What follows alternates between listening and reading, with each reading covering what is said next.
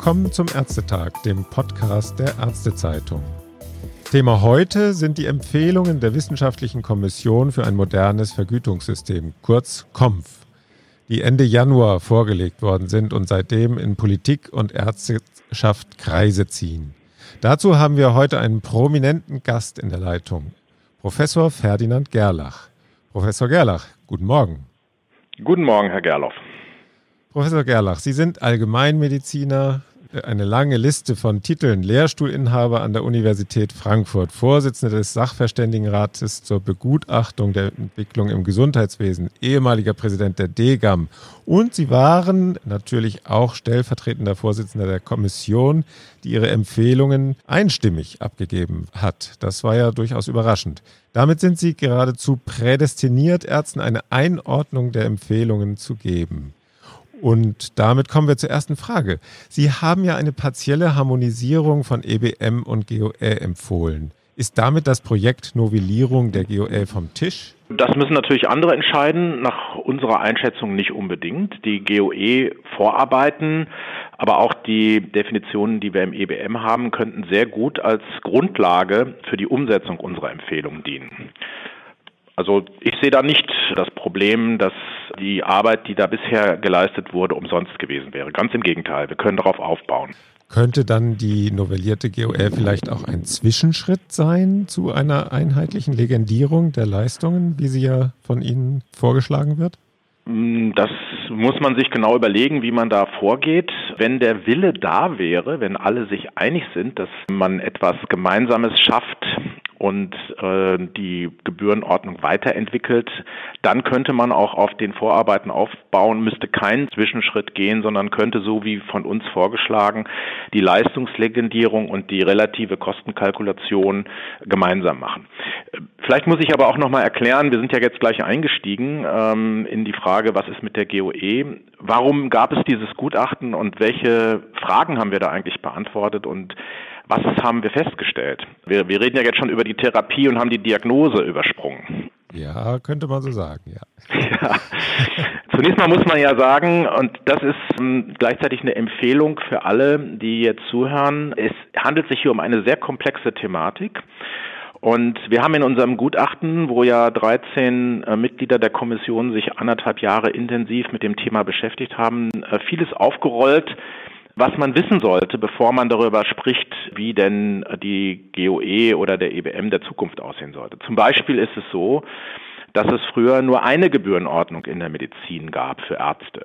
Äh, das begann mit der brandenburgischen Medizinaltaxe. Es gab dann die preußische Medizinaltaxe, die Preugo kam danach.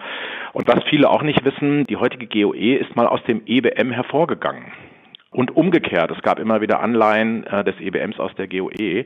Also die Geschichte der Gebührenordnung ist sehr wechselhaft. Die Ärzte haben sich auch sehr unterschiedlich positioniert. Es gab zum Beispiel mal vier Gebührenordnungen parallel und da haben die Ärzte gesagt, wofür das denn? Das ist ja viel zu kompliziert. Warum reicht denn nicht eine?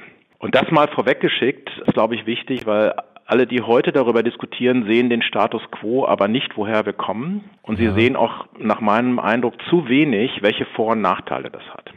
Mhm. Also das mal als ein Punkt vorweg. Und dann geht es ja um die Frage, welche Ziele wollen wir erreichen? Was soll eigentlich ein modernes Vergütungssystem leisten? Und ja, das ist äh, das zentrale Thema ja letztlich am Ende.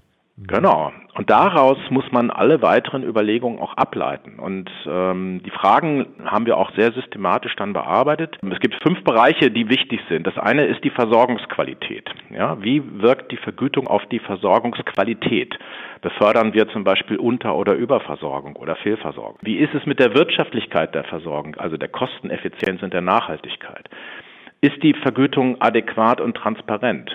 Ähm, ist sie bedarfsgerecht und gibt es einen finanzierbaren Zugang? Und wie ist die Praktikabilität? Das sind die Fragen, die man beantworten muss. Und wenn man jetzt ein neues Gesundheitssystem schaffen würde, dann käme man bestimmt nicht auf die Idee, mehrere Vergütungsordnungen parallel zu etablieren, sondern man würde, und das wäre auch im Interesse aller Beteiligten, man würde von einer Gebührenordnung ausgehen, äh, selbst wenn es verschiedene Versicherungssysteme gibt, was ja noch eine zweite Frage ist. Mhm. Also das mal vorweg. Viele sind sich, glaube ich, nicht darüber im Klaren, wo wir eigentlich heute genau stehen und warum wir dort stehen, wo wir jetzt sind. Ja, Gerade diese Praktikabilität, die ist ja immer wieder auch hinterfragt worden von den Ärzten, die sich jetzt gemeldet haben in Reaktion auf ihre Empfehlungen. Und mhm. äh, die sind natürlich auch ein bisschen ungeduldig. Welchen Zeithorizont hätte denn eine solche partielle Harmonisierung? Also die GOE-Novellierung hat ja auch schon lange genug gedauert. Ja, genau, davon müssen wir jetzt erstmal ausgehen. Wir, die Frage ist jetzt, warum hat es eigentlich so lange gedauert? Die letzte grundlegende GOE-Reform war 1983, also demnächst 40 Jahre her. Und alle, die sagen, ähm, dass es doch so, wie es jetzt ist, gut wäre, sollten sich mal fragen, warum geht es denn nicht voran? Warum hat es denn keine Aktualisierung gegeben? Und unsere Analyse ist, das liegt an dem völlig unzureichenden Verfahren, äh, so wie das jetzt konzipiert ist, wird es nicht funktionieren. Das dauert einfach viel zu lange. Es ist zu träge. Es gibt auch keine vernünftig legitimierte Verhandlungslösung. Die Rechtsverordnung durch das BMG mit Zustimmung des Bundesrates ist ein viel zu starres, viel zu langsames Instrument. Und das müssen wir erstmal zur Kenntnis nehmen, dass wir jetzt schon 37 Jahre an einer völlig unzureichenden äh, Gebührenordnung werkeln. Und wir haben einen Vorschlag gemacht, der, und jetzt beantworte ich Ihre Frage, wenn man auf den Vorarbeit Arbeiten, die es gibt, aufsetzt, vielleicht in ein, zwei Jahren umsetzbar wäre, dann aber dafür sorgen würde, dass es in Zukunft kontinuierliche Weiterentwicklung gäbe. Es würde dann nie wieder dazu kommen, dass es jahrzehntelang einen Stillstand gibt und dass wir nicht vorankommen, sondern wir hätten eine transparente, effiziente Systematik, die auch viel effizienter weiterentwickelt würde, weil man nicht zwei verschiedene Systeme parallel entwickeln müsste.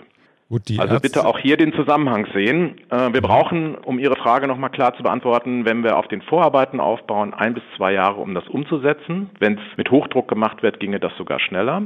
Und äh, dann hätten wir aber ein System, was langfristig auch funktioniert. Mhm. Es ist ja immer so ein bisschen Aufbruch zu neuen Ufern. Was kommt dann? Äh, müssten Ärzte Angst vor dieser partiellen Harmonisierung haben? Und warum nicht? Sie werden natürlich sagen, nein. Ich sage deshalb nein, weil ich davon überzeugt bin, dass die Lösung für alle Beteiligten viel mehr Vorteile als Nachteile hat. Ich weise noch mal darauf hin, die GOE ist seit 1983 nicht grundlegend reformiert worden und dafür gibt es Gründe. Diese haben wir analysiert und das Gutachten ist zum Teil ein Ergebnis dieser Analyse. Und äh, Sie hatten ja am Anfang schon gesagt, es war überraschend für viele Beobachter und auch für die, die die Kommission eingesetzt haben, dass die Kommission sich einstimmig für dieses Konzept ausgesprochen hat nach langer ausführlicher Analyse. Und das möchte ich nochmal betonen. In der Kommission saßen Juristen, Ökonomen und Mediziner, ungefähr jeweils ein Drittel. Mhm. Und wir sind gemeinsam zu der Auffassung gekommen, dass die jetzige Systematik bei EBM und GOE nicht sinnvoll ist, schon gar nicht das äh, Nebeneinander bei Leistungslegendierung und Kostenkalkulation, dass man es sehr viel besser machen könnte. Und wenn man diesem Vorschlag der partiellen Harmonisierung folgen würde, wäre das für Ärzte keine Bedrohung, überhaupt gar nicht, sondern eine Erleichterung. Sie müssten sich zum Beispiel ganz praktisch gesprochen nur eine Gebührenordnungsposition merken und nicht verschiedene. Und äh, wir hätten sehr viel mehr Transparenz, es würde schneller vorangehen. Ich sehe also eine Vielzahl von Vorteilen. Mhm. Und das war der Grund auch übrigens, warum sich im Kern alle einig waren. Es ist nicht so, wie manche vermutet haben, dass wir da einen Scheinkompromiss ausgebrütet haben, sondern im Gegenteil, die ausführliche Analyse hat zu einer gemeinsamen Erkenntnis geführt und am Ende, nachdem alle das durchdrungen hatten, wir haben ja noch fünf, sechs Untergutachten vergeben und uns wirklich mit allen Aspekten sehr genau beschäftigt. Am Ende waren alle davon überzeugt, dass das ein sehr sinnvoller Weg ist, völlig unabhängig davon, wie man die Frage Bürgerversicherung ja oder nein beantwortet. Das hat damit erstmal äh, nur bedingt zu tun. GOE und EBM fahren ja ganz unterschiedliche Ansätze. Es gibt ja ganz viele Pauschalierungen im EBM. Äh, mhm. Würde eine Zusammenführung der Legenden dann auch die Pauschalen betreffen oder ginge es dann wirklich erstmal um die medizinischen Einzelleistungen? Also das Ganze ist logisch so aufgebaut, dass man im ersten Schritt einfach mal beschreibt, welche ärztlichen Leistungen es überhaupt gibt.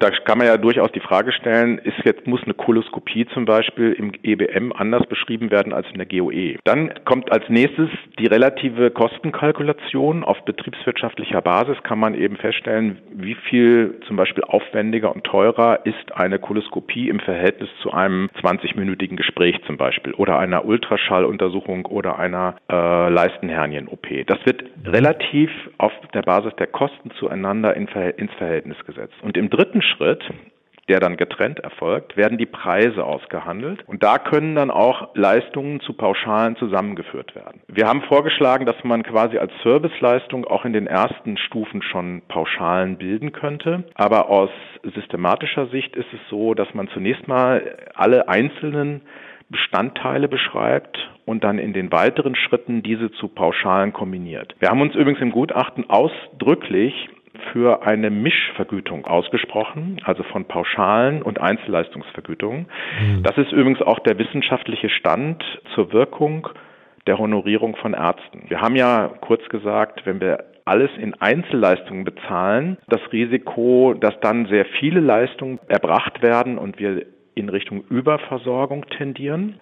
Packen wir alles in Pauschalen, besteht eher die Tendenz zur Unterversorgung. Und deshalb braucht man einen intelligenten Payment Mix, also eine Mischvergütung, je nach Versorgungsstufe und Art der äh, Leistungserbringung etwas unterschiedlich gewichtet. Und das ist nach internationalem Stand, und das zeigen auch die Ergebnisse in Deutschland, die beste Form der Vergütung. Mhm. Mir ist auch aufgefallen, dass Sie vorschlagen, dass es auch in Zukunft Preisverhandlungen zwischen PKV und Bundesärztekammer geben könnte.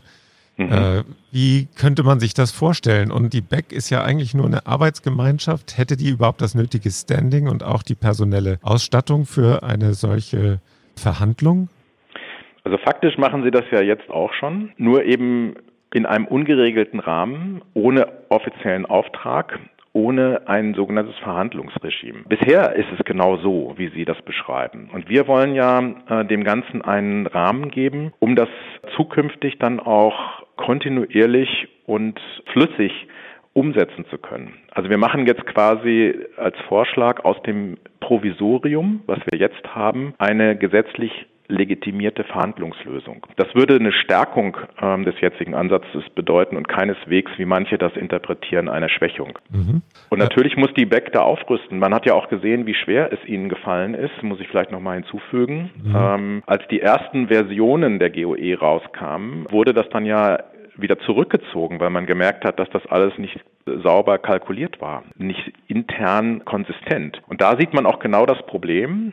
Diese Verhandlung, diese betriebswirtschaftliche Kalkulation für sehr viele Einzelleistungen ist keine Kleinigkeit. Und es ist die Frage, warum sollte man das zweimal machen? Warum muss es mhm. eine parallele Entwicklung und Kalkulation auf diesen ersten beiden Stufen im EBM und in der GOE geben? Das ist Ressourcenverschwendung, es ist viel zu aufwendig, es ist für die Ärzte verwirrend und es ist überhaupt nicht notwendig. Mhm. In Ihren Empfehlungen regen Sie auch an, die Abrechnungszeiträume vom Quartal zu entkoppeln. Das ist ja in der GOL längst Usus. Der Behandlungsfall ist ja ein Monat, Krankheitsfall ein Jahr.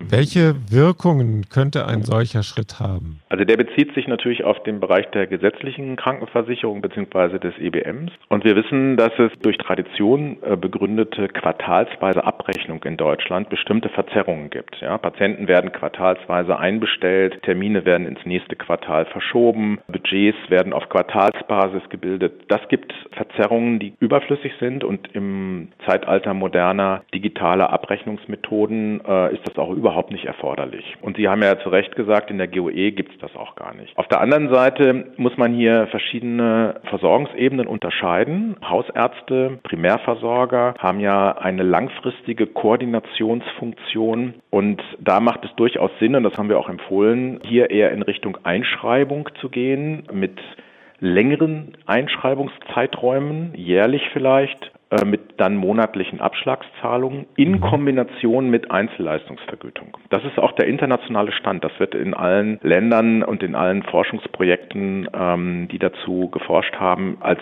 bestmögliche Vergütung in der Primärversorgung empfohlen. Im spezialistischen Bereich, wo zum Beispiel Einzelleistungen wie Gastroskopie oder ein äh, Herzkatheter oder ähnliches durchgeführt wird, da macht das keinen Sinn.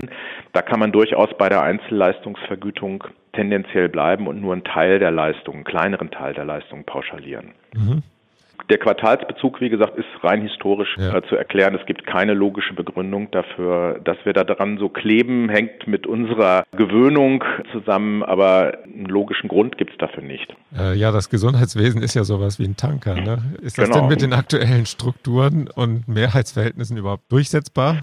Ich rechne nicht damit, dass jetzt in dieser Legislaturperiode ähm, der große Wurf kommt. Dafür müsste es andere politische Mehrheiten geben. Ich gehe aber schon davon aus, dass man an der Analyse und auch an den Empfehlungen der Kommission nicht vorbeikommt. Denn dass die Vergütungssysteme veraltet sind, nicht den modernen Anforderungen genügen, auch nicht effizient sind, das ist eigentlich sehr deutlich.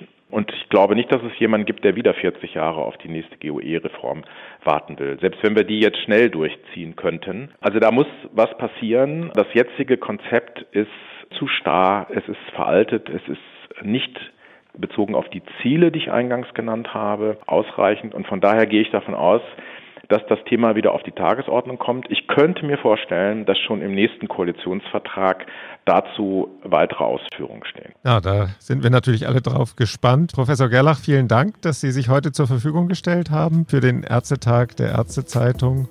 Und vielleicht hören wir uns zu dem Thema ja auch nochmal wieder. Sehr gerne. Alles Gute für Sie.